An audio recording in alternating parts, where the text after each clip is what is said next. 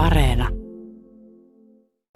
Olemme täällä Selkiellä tällaisen neljän hehtaarin yksityismaille perustetun luonnonsuojelualueen reunalla ja puusto on noin 100-150-vuotiaista tämmöistä seka kuusi metsää ja ja tämän metsän tarina on se, että, tai lähtölaukaussuojeluun oli se, että eräs selkien kantasukuja ja tämmöinen tärkeä kulttuuripersona Hannu Haapalainen kysyi, että onko vaihtoehtoa, kun metsäyhtiö oli tarjonnut tätä alaa, tai tietysti myöskin metsätaloudelle arvokas kohde ollut niin hakattavaksi. Ja Pohjois-Karjalan ely teki tästä sitten terhakan ja kilpailukykyisen tarjouksen ja Hannu Haapalaisen kohdalla sitten hän päätti että tuleville polville tällaisen luonnonmetsän. Napapiirin eteläpuolella Suomessa on sillä tavalla tärkeää puhua eri täsmäkäsitteillä, eli meillä on kyllä talousmetsiä, niitä on yli 90 prosenttia, mutta erilaisia luonnonmetsiä ja niihin liittyvät vanhat, vanhojen metsien elinympäristöt ovat käytännössä muutamia prosentteja. Ja se on johtanut sitten tällaiseen aika vakavaan tilanteeseen liittyen näihin luonnon monimuotoisuuden ja, ja tota, eri lajien kykyyn säilyä Suomessa metsäluonnossa. Minkälaisista prosenteista itse asiassa puhutaan? Pannaan ihan se raami ensin eteen. No tästä nyt tietysti voi olla hiukan tulkinta erimielisyyksiä, koska kaikkia metsiä ei ole inventoitu, mutta voidaan ehkä tiivistää, että 95 prosenttia on talousmetsää, talouskäytössä olevaa metsää, eli tällaista metsätalouden tuotteiksi päätyvää, jossa sitten on aika paljon monokulttuurisuutta, eli laje, lajeja on hyvin vähän. Ja lahopuuta, joka on tämän suomalaisen metsän tärkein, tärkein asia, niin sitä on hyvin vähän. Ja sitten 5 prosenttia on ehkä tällaista luonnontilaisia metsiä ja niistä pääosa sijaitsee jo olemassa olevissa kansallispuistoissa ja luonnonsuojelualueilla. Eli varsinkin Etelä-Suomen ja Itä-Suomen osalta niin tämä vanhojen metsien osalta tilanne on, on se, että niitä ei käytännössä juuri ole. Missä kohti sinä havahduit tähän, että meiltä häviää luonnontilaiset metsät? Semmoiset, missä on vaikka nyt näitä kuusia, 150 V ja silleen. Ehkä itselle tämä oma sukuni on tuolta Ilomantsia Joensuun suunnalta ja Leppäviralta, niin isän puolelta. Ja 70-luvun lopussa kulimme paljon Ilomantsissa tuolla rajalla, missä oli valtion metsiä – jotka oli sellaisia arniometsiä, mitä oli hyvin vaikea kuvitellakaan, koska silloin talvet asuttiin tuolla Länsi-Suomessa ja, ja en ollut koskaan nähnyt tällaisia metsiä. Ne on kaikki nyt jo hakattu, mutta että siellä havahtui tavallaan siihen, että mikä metsä on ja kuinka monimuotoinen ja semmoinen suuri mysteeri tavallaan metsä on. Ja niin kuin Timo Kuuluvainen, yksi, yksi suomalainen biologi on todennut, että me emme vieläkään oikeastaan tiedä biologian tai luonnontieteiden näkökulmasta, miten metsä toimii.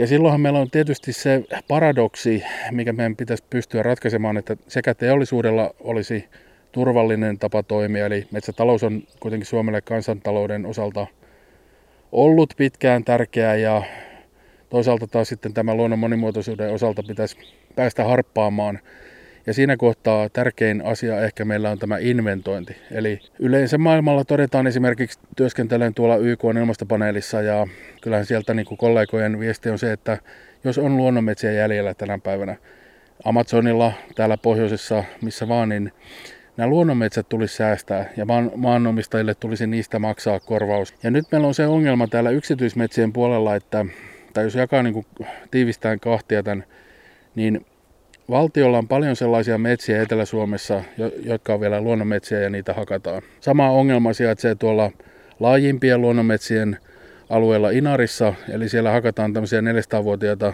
mäntyjä pelleteiksi ja energiatalouteen, jolla tietysti voidaan kysyä, että miksi, koska puutahan sinällään on. Ja luonnonmetsien osalta pitäisi tehdä iso korjausliike, että ne inventoitaisiin ja hakkuut vietäisiin näiltä alueilta pois koska talousmetsiä on niin paljon.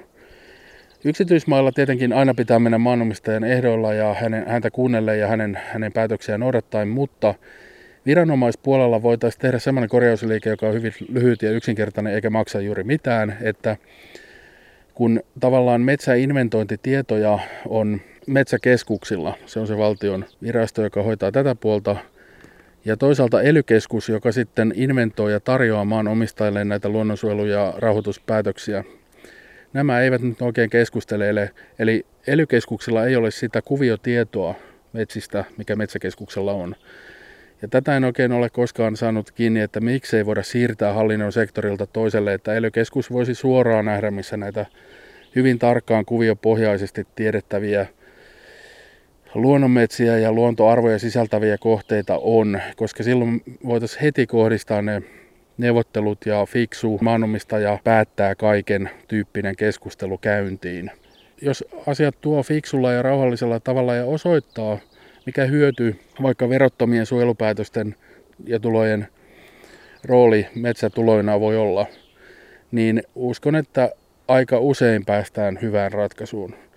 Mutta voi olla, että suuri joukko maanomistajia ei tiedä, millaista metsää he omistaa, tai he, he tota, eivät tiedä, että siellä on luonnon tilaisia kuvioita, kokonaisuuksia, ja silloin teollisuuden, viranomaisten ja tämän metsäketjun pitäisi tavallaan tuoda samalle viivalle se vaihtoehto, kun tunnistetaan, että on näitä kohteita. Ja tämä metsä, jossa nyt ollaan, niin näin valitettavasti ei käynyt. Eli metsäyhtiö ei, ei ottanut esille maanomistajalle tätä heidän tietoa, että tämä nyt onkin tämmöistä luonnonmetsää ja, ja hän sitten itse sen, sen tavallaan tunnisti.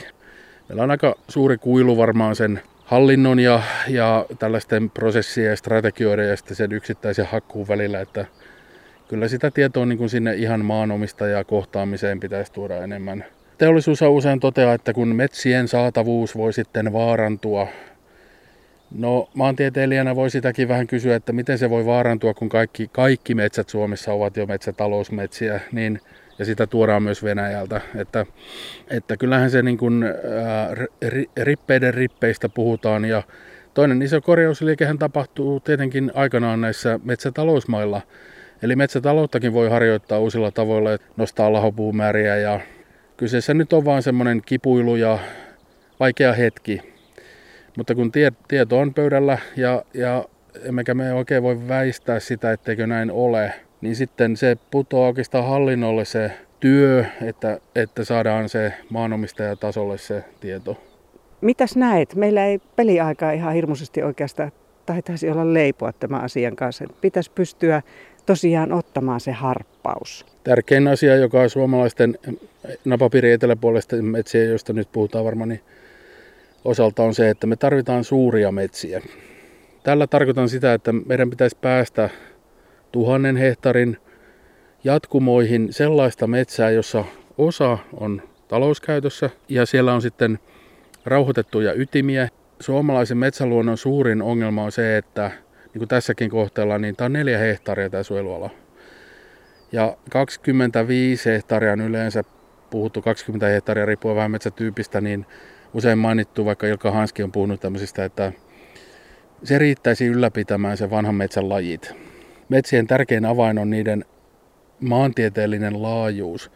Eli kaikkialla meidän pitäisi päästä siihen Suomessa, että on semmoisia yhteen kytkeytyneitä metsäalueita. Siellä voidaan harjoittaa metsätaloutta tietyillä hienoilla kriteereillä, jotka tuottaa myöskin sieltä metsästä per kuutio korkeampaa tuottoa kuin tällä hetkellä tämä kertaluonteinen aukko kun viittasit tähän ajankuluun ja varmaan näihin lajien katoamiseen, kuudenteen sukupuuttoaaltoon, ilmastokysymyksiin, niin varmaan se isoin uudistus, joka itse ajattelen sekä metsän omistajana että tutkijana, tai olen siis maantieteilijä tämmöisten ennallistamisia ja luonnonsuojelualojen tavallaan suunnittelijana, niin metsien yhteinen koko, jossa näitä vanhojen metsien ytimiä olisi ja lahopuun jatkumoita, niin on, on se tärkein korjausliike varmaan niin kuin lyhyellä aikavälillä. Otetaan käyttöön sellaisia hakkuutekniikoita, jotka eivät aiheuta niitä katkoksia siihen kokonaisuuteen. Tällä suunnalla voitaisiin sitten päästä siihen, että